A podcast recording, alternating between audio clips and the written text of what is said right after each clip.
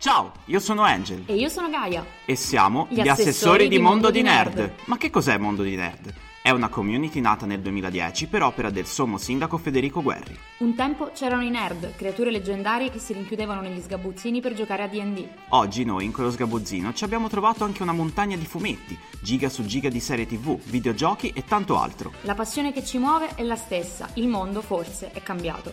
E noi quel mondo ve lo raccontiamo. Benvenuti sul podcast ufficiale di Mondo di Nerd.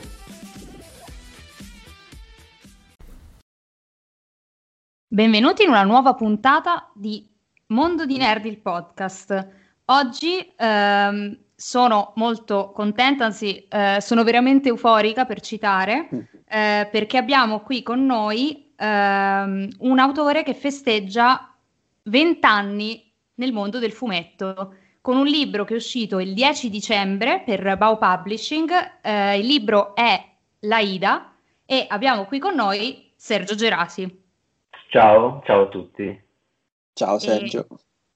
E, mh, per fare una piccola retrospettiva su, su Sergio, ehm, lui ha già realizzato altri, lui, lui, ha operato sia come disegnatore ehm, in Dylan Dog, Mercurio Loi, Walter Buio, ehm, lo troviamo in, in tantissime serie, ehm, sia Bonelli che Iniziato non. con Lazarus Led.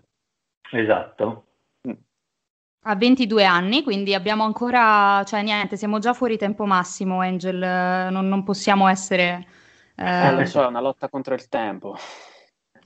E, e per Bao ha già pubblicato altri due volumi. Eh, in inverno le mie mani sapevano di mandarino, che tra l'altro è uscito da poco anche in edicola per la collana Visioni, e eh, Un romantico a Milano, che è uscito due anni fa. E, È tutto lei- corretto, confermo. Bene. Perfetto. La nostra Le nostre fonti. Esatto.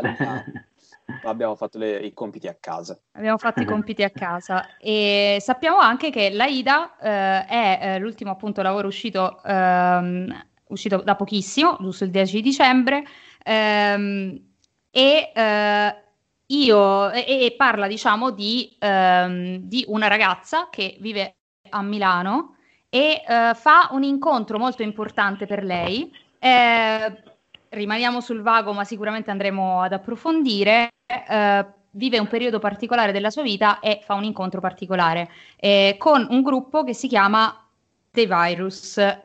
Io avrei una prima domanda eh, molto banale riguardante sia il fatto che scrivere qualcosa che riguarda un gruppo che si chiama The Virus nel 2020 mi apre, mi, mi apre un po' di collegamenti e, mm, e soprattutto mi chiedo quale sia, siccome The Virus opera eh, attraverso l'hackeraggio eh, per poi fare dell'arte urbana, eh, mi chiedo cosa c'entra tutto questo con il blocco di Google che c'è stato giusto ieri. allora, eh, dunque, mi, mi perdonerete, ma io li chiamo un po' eh, all'antica, li chiamo dei virus, eh, così mi, mi- mi- suonano più familiari. Comunque, mh, diciamo che eh, allora io ho iniziato a scrivere questo libro, o comunque diciamo a pensare all'idea e buttare giù le prime bozze, più o meno, se ricordo bene, due anni fa, due anni, due anni e mezzo fa, ed era terminato, almeno la parte di, di- di scrittura, era terminata di lì a breve, insomma, perché poi è stata una storia che è nata abbastanza velocemente, è nata un po' da sola, insomma, non c'è stato bisogno di, di costruirla moltissimo come era capitato soprattutto nel libro precedente. E, e quindi che vi devo dire? Non lo so, nel senso che io mi sono poi ritrovato a... avevo già iniziato a disegnarla, ero alle chine, quindi mh, già in una fase di lavorazione piuttosto avanzata del libro, più o meno eh, a marzo, insomma a marzo di quest'anno, marzo 2020, chiuso in casa e quindi mi, do- mi do- mi facevo la stessa domanda anch'io, insomma, cos'era, cos'era capitato. Eh, in un certo senso io penso che bene o male le storie abbiano sempre un po' di preveggenza, no? Cioè pescano un po' nell'aria e un po' è un caso pazzesco, insomma, un caso fortuito e molto bu- buffo, insomma, tra virgolette.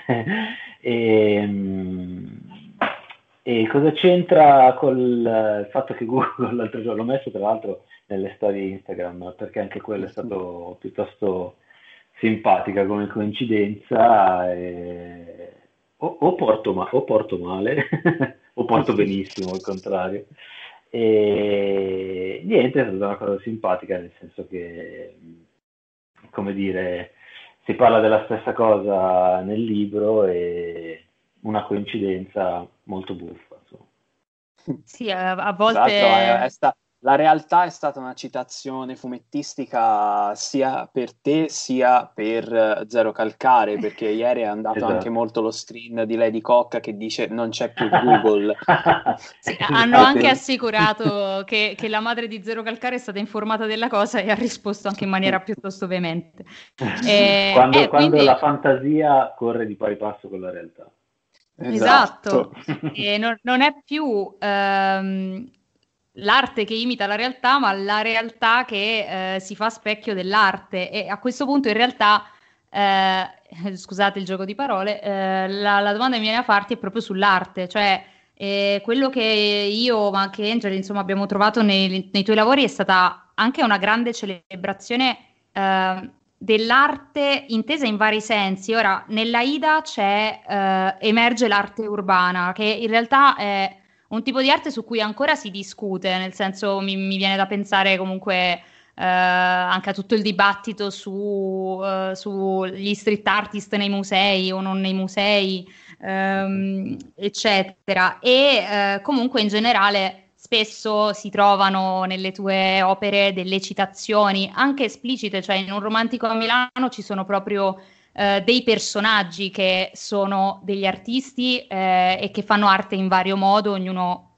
diciamo, anche, ognuno si occupa anche di un'arte diversa. Poi tu in passato hai anche lavorato su Gabber, che eh, appunto è un altro tipo di artista ancora. E, ehm, e insomma, mh, mm, mi chiedo, appunto, tu sei un artista, il tuo rapporto con l'arte ehm, e gli arte artisti, insomma. Ok, eh, guarda, il, um, diciamo che sì, in questo caso specifico mi ha ispirato eh, più di tutto la street art, che in realtà non conosco ancora benissimo, ma è un, ambiente a cui mi sono avvicinato non da tantissimo, eh, anzi probabilmente in contemporanea con eh, la nascita dell'idea di questo libro. E um, mi ha subito affascinato perché io in passato ho suonato anche, eh, ho suonato in un gruppo che all'inizio era punk, punk rock e poi dopo insomma poi è andato un po' ad addolcirsi diciamo così. E... Però da, da, un po' di anni siamo un po' in pausa perché bene o male siamo diventati tutti genitori, per cui è un po' difficile coniugare l'essere rockstar di nicchia tra l'altro. eh, al fatto di avere una famiglia.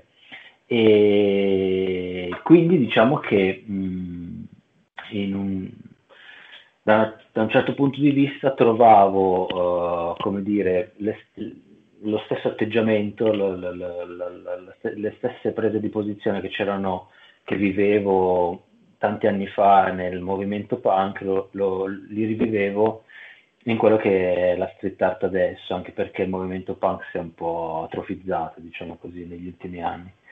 Eh, avevo intenzione di avvicinarmi a questa street art, però ho pensato che arrampicarmi sui muri o sul dito di Catalan a 43 anni fosse sconsigliabile e quindi tutte le idee che ho avuto sugli attacchi d'arte che volevamo fare con il mio vecchio gruppo punk sono passati, sono stati riversati in questo libro.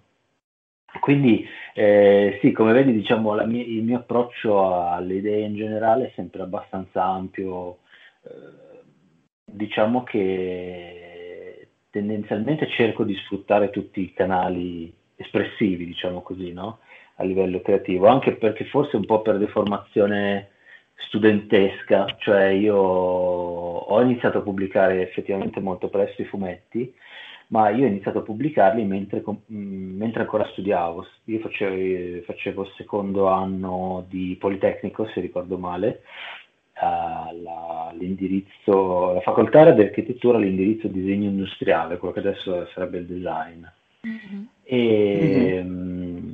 e, quindi è una materia m- molto ampia, no? sia umanistica che scientifica, tecnica e letteraria. Quindi forse è stato quello che mi ha un po' indirizzato alla multidisciplinarità, forse.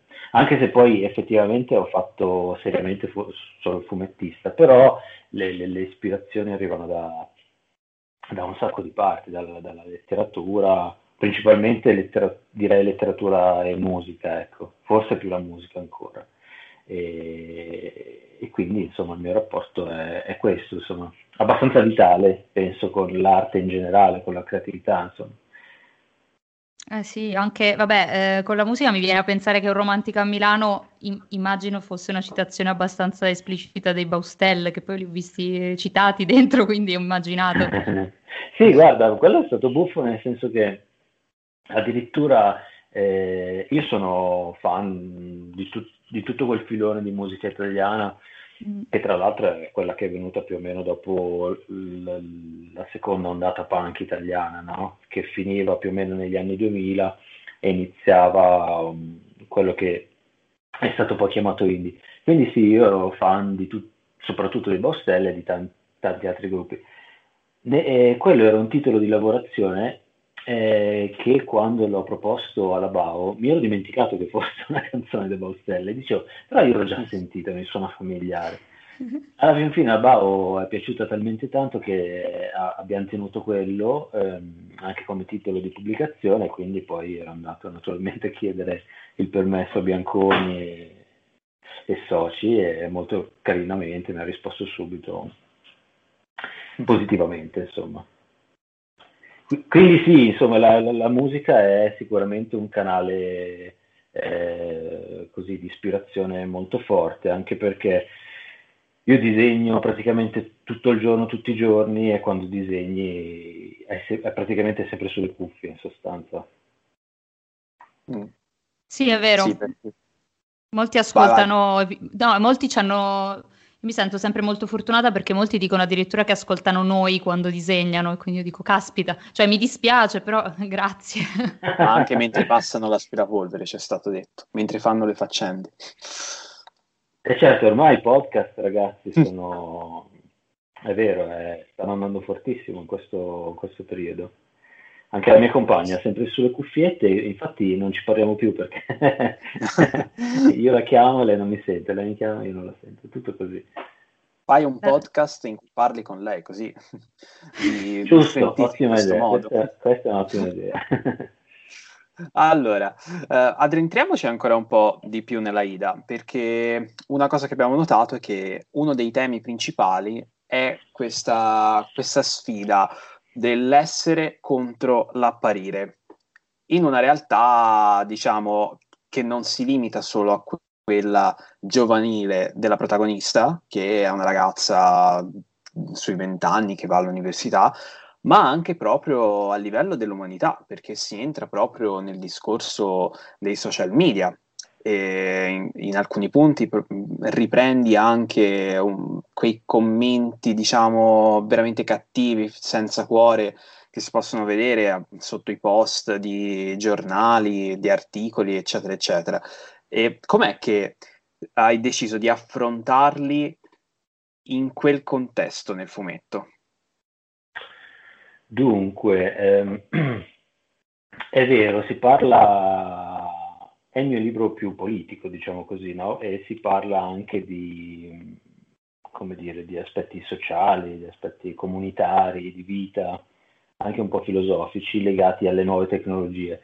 È, ehm, è la cosa che colpisce, mh, mm, mi sembra di vedere da queste prime mh, mm, chiacchierate che ho con chi ha letto il libro, mi sembra di vedere che questo sia l'aspetto che più risalta, che più salta agli occhi, che forse è anche toccato maggiormente eh, effettivamente dal libro, però eh, le azioni artistiche che fanno i The Virus non, sono dire- non vanno solo in quella direzione, anche, ma non solo, sono, insomma, sono un po' critici rispetto a tutto, a, a tanti aspetti della vita, della socialità, della, della politica, diciamo, senza aver paura di usare questo termine.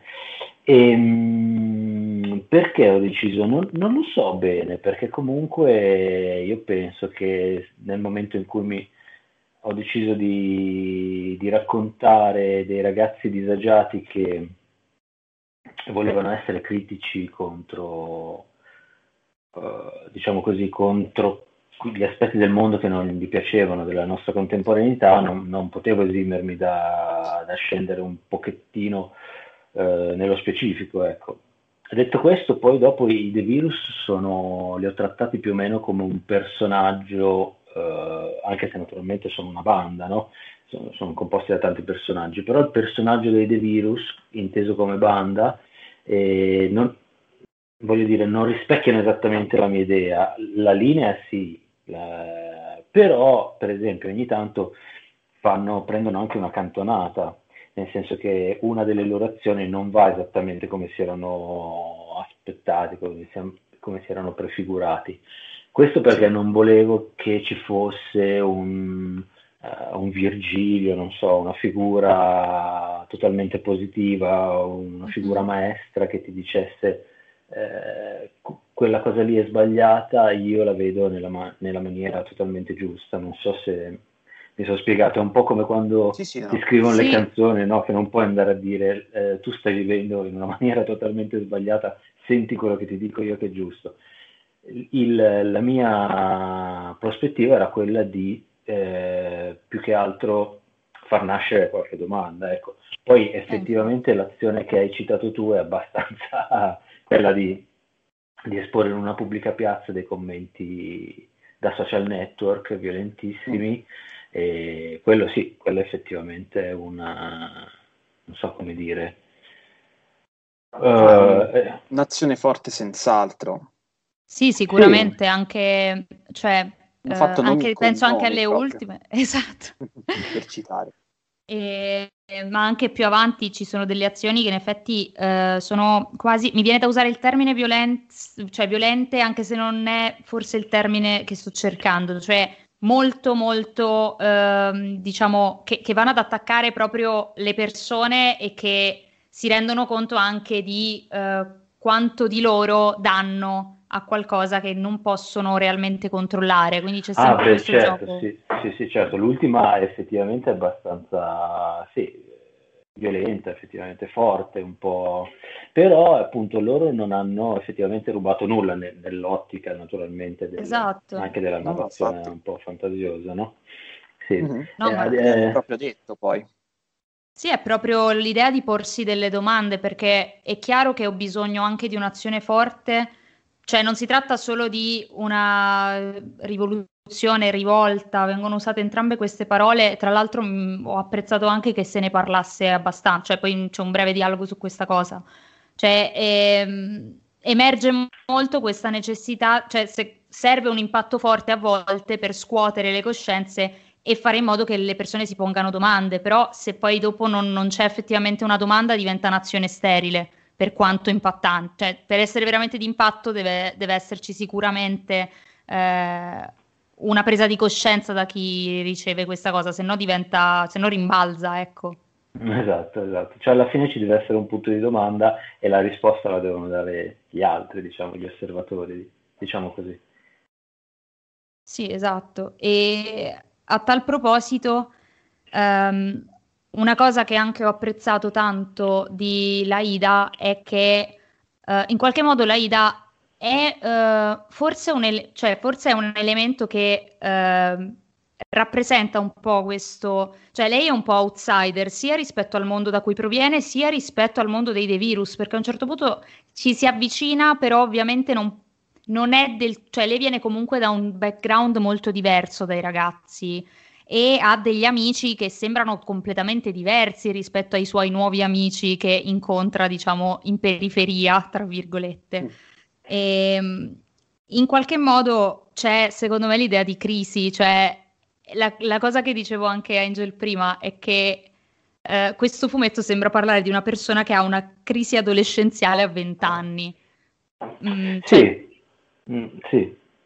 Eh, guarda, secondo me sì, guarda, mm, diciamo questo, che ehm, è effettivamente una crisi che ha dei caratteri abbastanza adolescenziali, eh, nonostante che poi eh, in realtà poi in questo mondo sì, l'adolescenza dura in maniera sconfinata, alle volte fino a delle età che non ci si aspetta. Eh, al di là di questo, diciamo che non sono entrato proprio nello specifico della crisi che vive la protagonista, o meglio, non gli ho dato veramente un nome, ha tanti caratteri ehm, che sono pescati un po' qua e là da diverse, da diverse crisi, da diverse... Mm.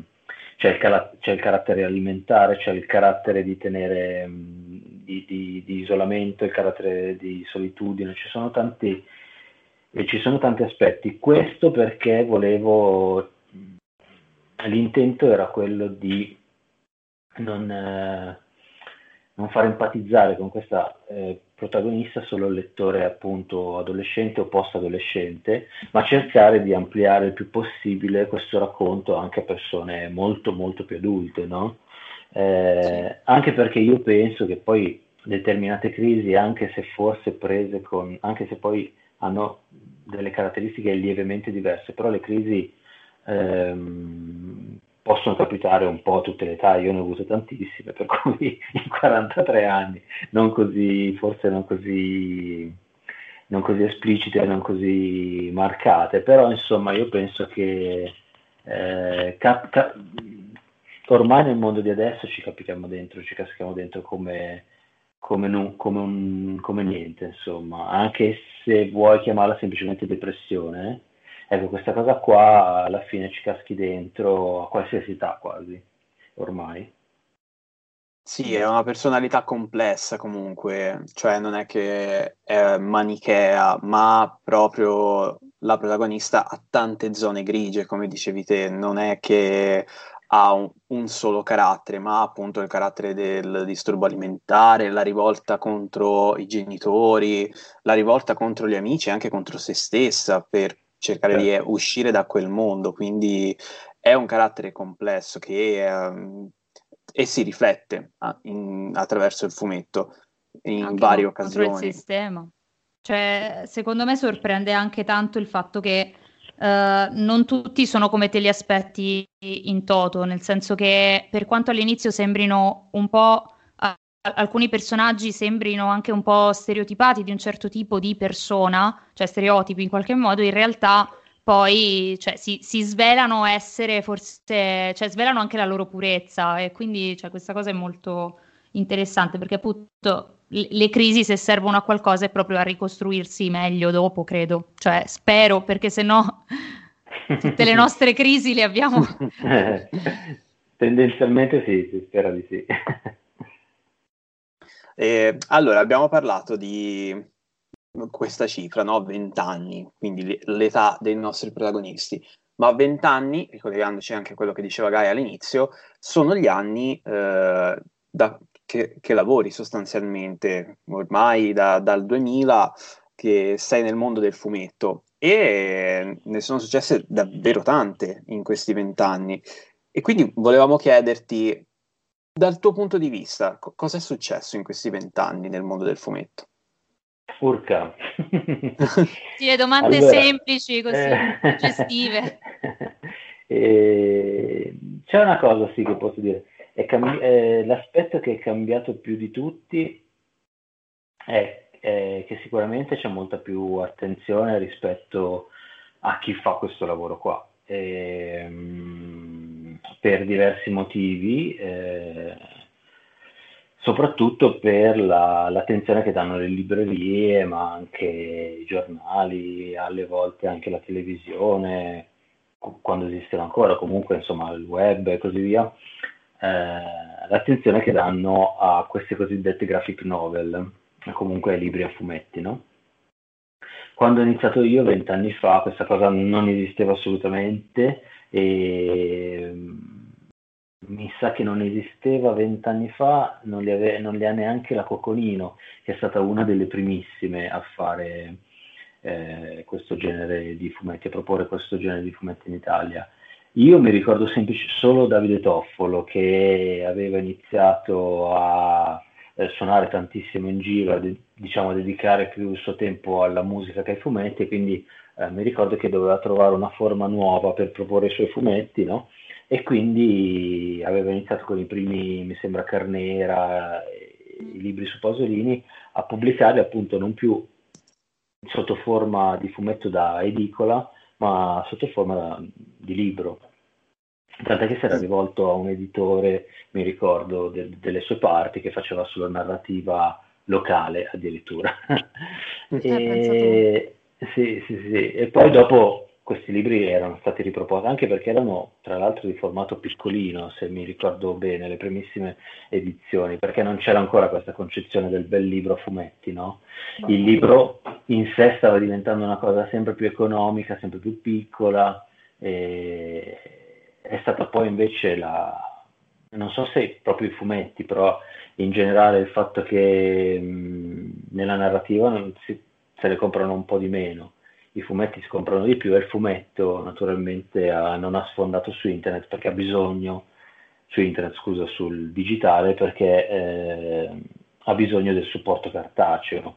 Sì. Insomma, poi qui, eh, scusate, adesso poi fermatemi, tenetemi dentro. No, assolutamente no. Perché se inizio a parlare qui ce ne sarebbe, ce ne sarebbe tantissimo. Eh, eh, lasciate andare. da dire. E, la, la, puntata è già fatta, guarda, facciamo, noi stiamo così. e Tra l'altro, però, scusami, hai, alcune... hai, citato Davide Tofolo e cioè, lo citi anche nel romantico a Milano, proprio lo, lo, lo disegni. sì, esatto. Ma lo sì, cito spesso sì. perché, beh, per me è stato... Noi ci, in realtà ci conosciamo da tantissimi anni, eh, sia dal lato musica che dal lato fumetti. Eh, però appunto per me che all'inizio facevo sia l'uno che l'altro è stato, come potete immaginarvi, un po' un faro, una guida. L'ho seguito tanto, nonostante io poi eh, a parte con la musica, però col fumetto io non ho seguito quella strada lì, ecco, non ho seguito la strada del fumetto indipendente, ma ho, ho seguito subito una strada del fumetto inteso come uh, fumetto popolare, quindi come un lavoro, insomma, cioè io volevo mm. fare quello, no? Sì. E questo è un altro aspetto spinoso su cui bisognerebbe interrogarsi tanto, e, eh, perché naturalmente adesso il fumetto sta prendendo una piega più come se fosse, diciamo, la, mh, assomiglia un po' di più alla musica, no? Alla musica cosiddetta indipendente mm. di qualche anno fa. Cioè, tu eh, devi investire solo su te stesso e eh, sperare che ti vada bene, in un certo senso, no? Eh, perché se ti va bene, poi dopo eh, riesci effettivamente ha detto brutalmente a farlo diventare un lavoro, a campare di questa cosa qua. Cioè c'è un X Factor dei fumettisti da qualche parte. cioè... Eh, più o meno sì, l'industria esatto. è così, costantemente esatto. ormai. Eh certo, è tutto così, sì, sì, sì. No, però perché... è interessante come, come, paragone, perché comunque è vero. Detto, cioè anche la musica indie che adesso è, è approdata a Sanremo è un po' come il fumetto che approda in libreria con tutto che secondo me è anche un po' la sua casa, cioè nel senso il fumetto penso abbia casa ovunque ci sia gente che vuole leggere, poi li puoi chiamare fumetti o li puoi chiamare in altro modo, insomma. Sì, sì, no, beh certo. No, quello che dicevo io è che adesso tu hai la possibilità magari di fare uh, per esempio un graphic novel, due graphic novel, però quello è un investimento solo su te stesso e se quel tuo libro, quei tuoi due libri non vendono abbastanza, poi per te si fa un po' critica la situazione. Mm. Quando io ho iniziato invece eh, era tutta un'altra storia, cioè se tu volevi eh, eh, diciamo impegnarti nel fumetto eh, indipendente era una cosa, se tu volevi invece impegnarti nel fumetto diciamo così popolare dovevi fare molta gavetta, molta gavetta come musicisti, tu, diciamo, turnisti di una volta, in qualche maniera, in qualche maniera. Cioè dovevi fare molta gavetta fino a che poi approdavi alla casa editrice grossa E lì, allora, una volta che eri dentro questo meccanismo, e, diciamo, il, e, e, e il mestiere diventava reale, ok? Cioè diventava proprio un mestiere, diventava il tuo lavoro. Sì. qui non so se vi sto annoiando, ma sto andando poi a, no, no, anzi, ad, analizzare, cioè... ad, analizzare, proprio il lavoro in sé.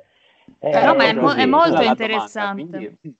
è, cioè, è, cioè, fondamentalmente è cambiato questo nel senso che il fumetto popolare, quindi un lavoro più stabile e regolare, rimane quello del, appunto, del fumetto regolare, eh, del fumetto, scusate, del fumetto popolare, eh, che però ha determinate regole che adesso magari si sono un po' ampliate, però rimangono sempre delle regole di linguaggio che bisogna rispettare, no? Sì, poi lì Italia... il gioco magari, cioè lì magari esatto. il gioco è provare a, tra le righe, tra le gabbie, diciamo, trovare il modo di e- esprimere comunque un certo tipo, cioè dai limiti nasce anche la creatività, però è vero che sono due discorsi diversi. Cioè... Sì, sono due discorsi esattamente molto diversi, tu hai perfettamente ragione, infatti il, il limite può essere una, una possibilità e, e, quindi va sfruttata per, per trovare la tua strada anche da quell'altra parte. Io cosa vi devo dire? Eh, alla fine, eh, dopo vent'anni sono ancora qui, felicemente vivo tra voi e, e, sono molto contento di far parte un po', di essere riuscito a far parte un po' di, di tante cose diverse, che poi alla fin fine sono il mondo del fumetto, tutto sommato. Adesso si, si sta riallineando tutto in qualche modo, no? E quindi mi fa piacere essere riuscito a a sondare in, nel corso di questi vent'anni tantissimi aspetti e sfaccettature di questo linguaggio, ma anche del mercato, eh, perché purtroppo insomma dobbiamo eh, chiamarlo quello... così, questo, questo è. Ah, si evolve eh, anche, negli anni. Anche esatto. perché cioè, di recente, penso a maggior ragione, sono nate tutta una serie di iniziative che proprio vanno a interrogare, prima parlavamo di porsi domande, entrare in crisi, qua eh, cioè, mi ricordo che negli ultimi mesi comunque sono, sono spuntata per esempio MEFU, eh, quindi le indagini sul fumetto e sul lavoro del fumettista, eh, quindi forse non lo so se c'è dietro anche una certa... Cioè, idea di protezione della categoria, nel senso che ovviamente anche il riconoscimento del fatto che si tratta di un mestiere in periodi in cui appunto mh, c'è questa esplosione delle graphic novel e poi però non sai dove questa cosa ti porterà, può essere utile. Cioè, anche, stanno cercando anche di regolamentare un po' eh, le fiere o comunque, cioè, sono spuntate diverse cose anche in questo senso. Ah, sì, sì, sì. Dal Far West che era vent'anni fa, adesso sicuramente è una cosa eh, molto più attenzionata, diciamo così, anche da, da fattori esterni, diciamo così, cioè insomma da un fattore di regolamentazione del, del lavoro che è sempre molto difficile in un ambito creativo. Eh, ti basti pensare che per fare la dichiarazione dei redditi vent'anni fa tutti mi guardavano strano e dicevano ma tu non hai tu, tu non devi fare la fattura, devi, fare, devi essere assunto, devi, essere, devi avere un contratto, insomma queste cose qui non esistevano e in realtà cioè, esisteva già una piccolissima legge sui, sulla cessione dei diritti d'autore che nessun commercialista conosceva. Adesso, per esempio, molti commercialisti la conoscono. E, e, sempre per fare un paragone con la musica, eh, c'è chi è contrario, ma per esempio adesso anche Manuel Agnelli insieme a tutta una serie di musicisti causa pandemia, causa blocco de, de, de, delle attività che fortunatamente a noi nel fumetto non è successo, anzi abbiamo lavorato e basta, infatti sono usciti due libri miei e un fumetto da ridicola tutti in questo mese, per cui... però appunto Manuel Agnelli nel, nell'ambito musicale sta cercando di fare più o meno la stessa cosa, sta cercando di regolamentare regolamentare un po' il lavoro, forse non tanto del cantante della rockstar quanto di tu- tutti quelli che ci stanno attorno. Ecco. Sì, c'è stata la protesta, giustamente, esatto. nel senso. E, sì, anche per... Bene. Uh, allora, Sergio, un'ultima domanda. Uh, abbiamo visto quindi che nel corso di questi vent'anni non ti sei proposto solo come autore unico, ma anche come disegnatore, quindi al fianco di uno sceneggiatore. E come cambia personalmente il tuo lavoro dall'essere solo un disegnatore all'essere l'autore completo, quindi sia sceneggiatore che disegnatore? Dunque, quando realizzo storie di altri, che mi capita molto più spesso rispetto a quando faccio delle storie mie, eh, ecco lì è un po' come camminare su un filo, devi essere un po' un equilibrista perché devi cercare di prendere il possibile delle idee dello sceneggiatore, però comunque alla fin fine la storia ultima, quella che visivamente almeno la racconti tu, no? La racconti tu disegnatore. Mm-hmm. Quindi devi cercare di capire cosa vuole lui, fin, fin, dove ti puoi spingere e questo cambia da sceneggiatore a sceneggiatore, eh, anche da mercato a mercato, perché ho lavorato anche e sto lavorando anche un po' in Francia, per cui noto la differenza. E, quindi ecco, quando faccio generalmente solo il disegnatore, cerco di dare naturalmente il massimo per quello che può dare un disegnatore. E quando faccio le storie mie, invece, mi capita di vivere una specie di sdoppiamento, di bipolarismo, per cui eh, quando scrivo la storia mi concentro unicamente sulla storia, cioè cerco di assumere la, la, proprio la, le sembianze di, di, uno sceneggiatore. E questo perché molto spesso, mh, mm, molto spesso, e soprattutto negli anni passati, chi aveva sempre fatto il disegnatore, solo il disegnatore di fumetti e si approcciava a fare l'autore unico, veniva visto un po' con, con sospetto, no? Eh, mm. Con sospetto perché si pensava che andasse a fare questa cosa qui semplicemente per disegnare quello che non aveva la possibilità di disegnare nel suo lavoro normale di tutti i giorni quotidiano. Quindi che si mettesse a scrivere una storia strampalata solo per tirar fuori determinate scene, determinate inquadrature, determinati personaggi. Ecco, questa cosa qui io ho sempre cercato di, di evitarla come la peste, quindi quando mi metto a, a ragionare su una storia cerco per quanto mi, mi riesce di, eh, di, pensarla solo a livello narrativo, a livello di scrittura. Dopodiché, naturalmente, poi dopo mi maledico quando vado a disegnarla. Per esempio, se devo disegnare tutti questi palazzi, la gente che salta da un palazzo all'altro, poi dopo mi capita di dire ma perché? Ma perché l'ho fatto? Si ritorna questa cosa, un po'... Eh, ti troveremo a fare parkour per Milano prima o poi, magari, non lo so. Eh, magari, magari. Essere che è entrato nel sangue. No, ma comunque è vero, è un... cioè, io immagino sia anche un dialogo quando si lavora con qualcuno, non, non, so, forse è un po' riduttivo pensare che il disegnatore semplicemente segue delle... cioè a volte può capitare, però immagino che a volte in base alle persone con cui lavori ci sia anche un dialogo. Allora, succede così, eh, alle volte eh, io mi è capitato di disegnare storie di persone che non ho mai sentito, forse addirittura neanche conosciuto durante la lavorazione. Questo mi era capitato per esempio nella mia primissima storia di Dylan Dog che uscì, era scritta da Fabrizio Accattino, uno sceneggiatore che ha scritto poco eh, per i fumetti, eh, ha scritto delle bellissime storie, quindi era noto. Però non ci conoscevamo di persona, io ero appena arrivato in Bonelli e lui aveva scritto pochissime storie, però in Bonelli se già non ti conosci, comunque questa è una cosa che di qualche tempo fa, era un, un loro modus operandi di qualche tempo fa, tendono a non metterti in contatto necessariamente con, con lo sceneggiatore, no? E in questo senso, in quest'ottica qua, ci sono delle regole non scritte per cui comunque lo sceneggiatore, eh, il disegnatore, scusate, se è un attimino minimamente coraggioso, cerca di spingersi un po' più in là e quindi la sceneggiatura diventano delle linee guida, ecco, eh, non necessariamente una schiavitù, diciamo così. Mm. E, ehm, dopodiché sarà anche poi con il passare degli anni inizia a conoscere sempre più persone anche del tuo lavoro, de, de, della casa editrice con cui collabori. E è capitato naturalmente che io facessi tantissimi lavori con, uh, con Bilotta, per esempio, no? E uh-huh. con lui lo conosciamo, Bo- diciamo. Eh, esatto, mi detto L'abbiamo intervistato. Che, mi avete detto, sì. Eh, l'ho citato apposta, non che lo citi sempre. Eh?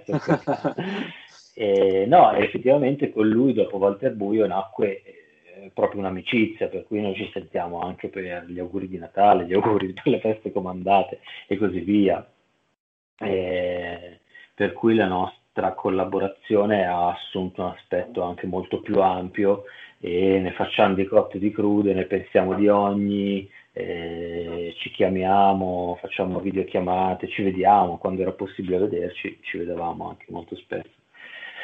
Per cui ecco il, ehm, il lavoro del disegnatore e basta, diciamo così, è molto vario, dipende, dipende da che disegnatore sei, da quanto, um, da che voce narrativa hai cioè c'è la voce artistica, diciamo così, c'è la voce del disegno, c'è la voce visuale e c'è anche una voce mh, di narrazione che è molto forte, no? perché quando per esempio vai a insegnare ai ragazzi il fumetto, che non è l'illustrazione, non è la pittura, non è il semplice disegno, è il disegno in funzione della narrazione e quindi tra queste due piccole parole, diciamo, tra queste due piccole definizioni c'è un mondo, c'è un mare e lì bisogna un po' vedere da che, da che parte stai, insomma.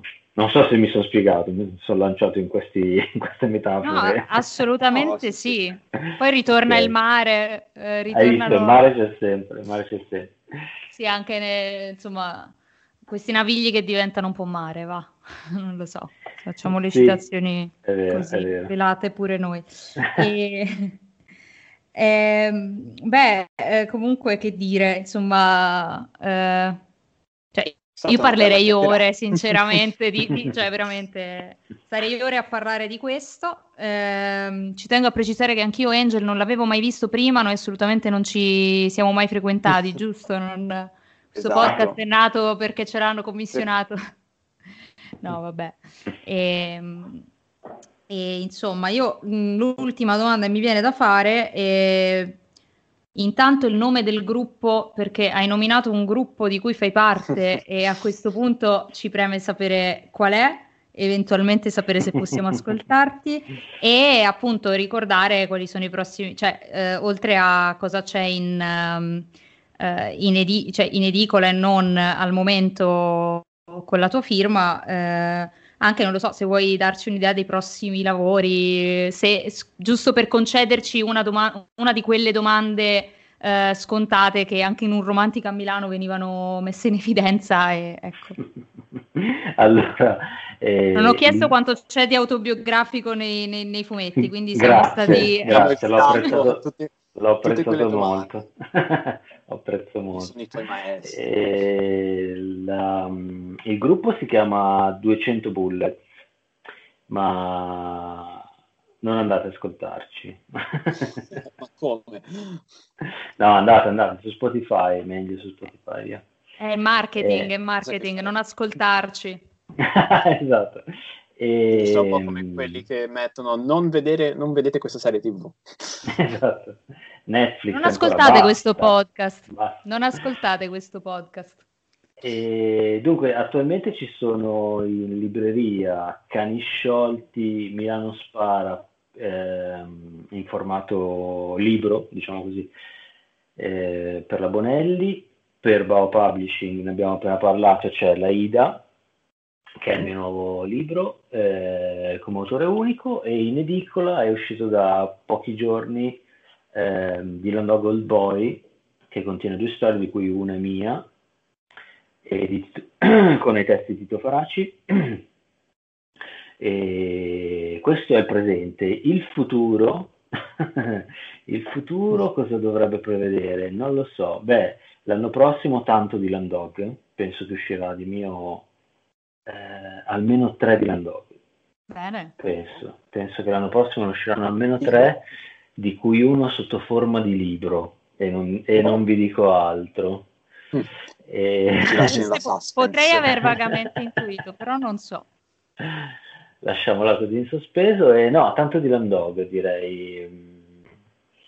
E, e, poi penso che dipenderà dai vaccini e da, e da, un altro tipo di virus molto più cattivo di quello che, di cui io ho parlato nella IDA, che in realtà è un virus positivo. Eh, purtroppo, un po' troppo positivo, va. Ogni tanto è bene pensare negativo, ecco. Esatto. Ormai essere una persona positiva ha tutta un'altra accezione. Eh, esatto, ve l'avevo detto, è... ve l'avevo detto. Chi pensa positivo, eh... È fuori moda. Bene. Eh, insomma, non siamo per nulla è contenti. È stata una bellissima chiacchierata, direi. Qui eh, veramente abbiamo spaziato dal fumetto alla musica, passando anche per, per il discorso del mercato, tipo. Quindi, cioè, veramente abbiamo spaziato un sacco e abbiamo fatto quello che a Gaia piace tanto, il transmedia storytelling. storytelling. e, allora, intanto ringraziamo Sergio Gerasi per... Grazie a voi ragazzi, è stato un piacere. Poi direi di ringraziare l'ufficio stampa Bao Publishing. Sì, esatto, che è stata eroica, eh, devo dire, che ci, ha... ci, siamo sentiti fino all'ultimo per poter organizzare questa cosa e ce l'abbiamo fatta, quindi insomma un saluto a tutti. Esatto, quindi... un saluto a Chiara e a, tutta, a tutto il team di Bao che devo dire ogni volta ci, ci regala sempre dei bellissimi... Sono fortissimi, effettivamente. Sì, vabbè. confermare, sono forti, fortissimi. Li vogliamo bene a tutti. Bene, e... Bene, Beh, allora, grazie buon... a voi allora, e grazie a voi. No? Grazie. Non vi ringrazio, non mai nessuno, i conduttori dei podcast. Eh, di certo ci no, ringraziamo ci, tra noi. Ci ringraziamo tra di noi. Come i bambini che si fanno cioè, pat pat da soli sulla spalla, quindi grazie. Bravi, giusto. E va bene, allora questa era la nostra puntata, diciamo, prenatalizia probabilmente, quindi buon Natale a, a tutti. Ciao, buon Natale anche da parte mia. Ciao, buon Natale ai nostri ascoltatori e ci sentiamo alla prossima.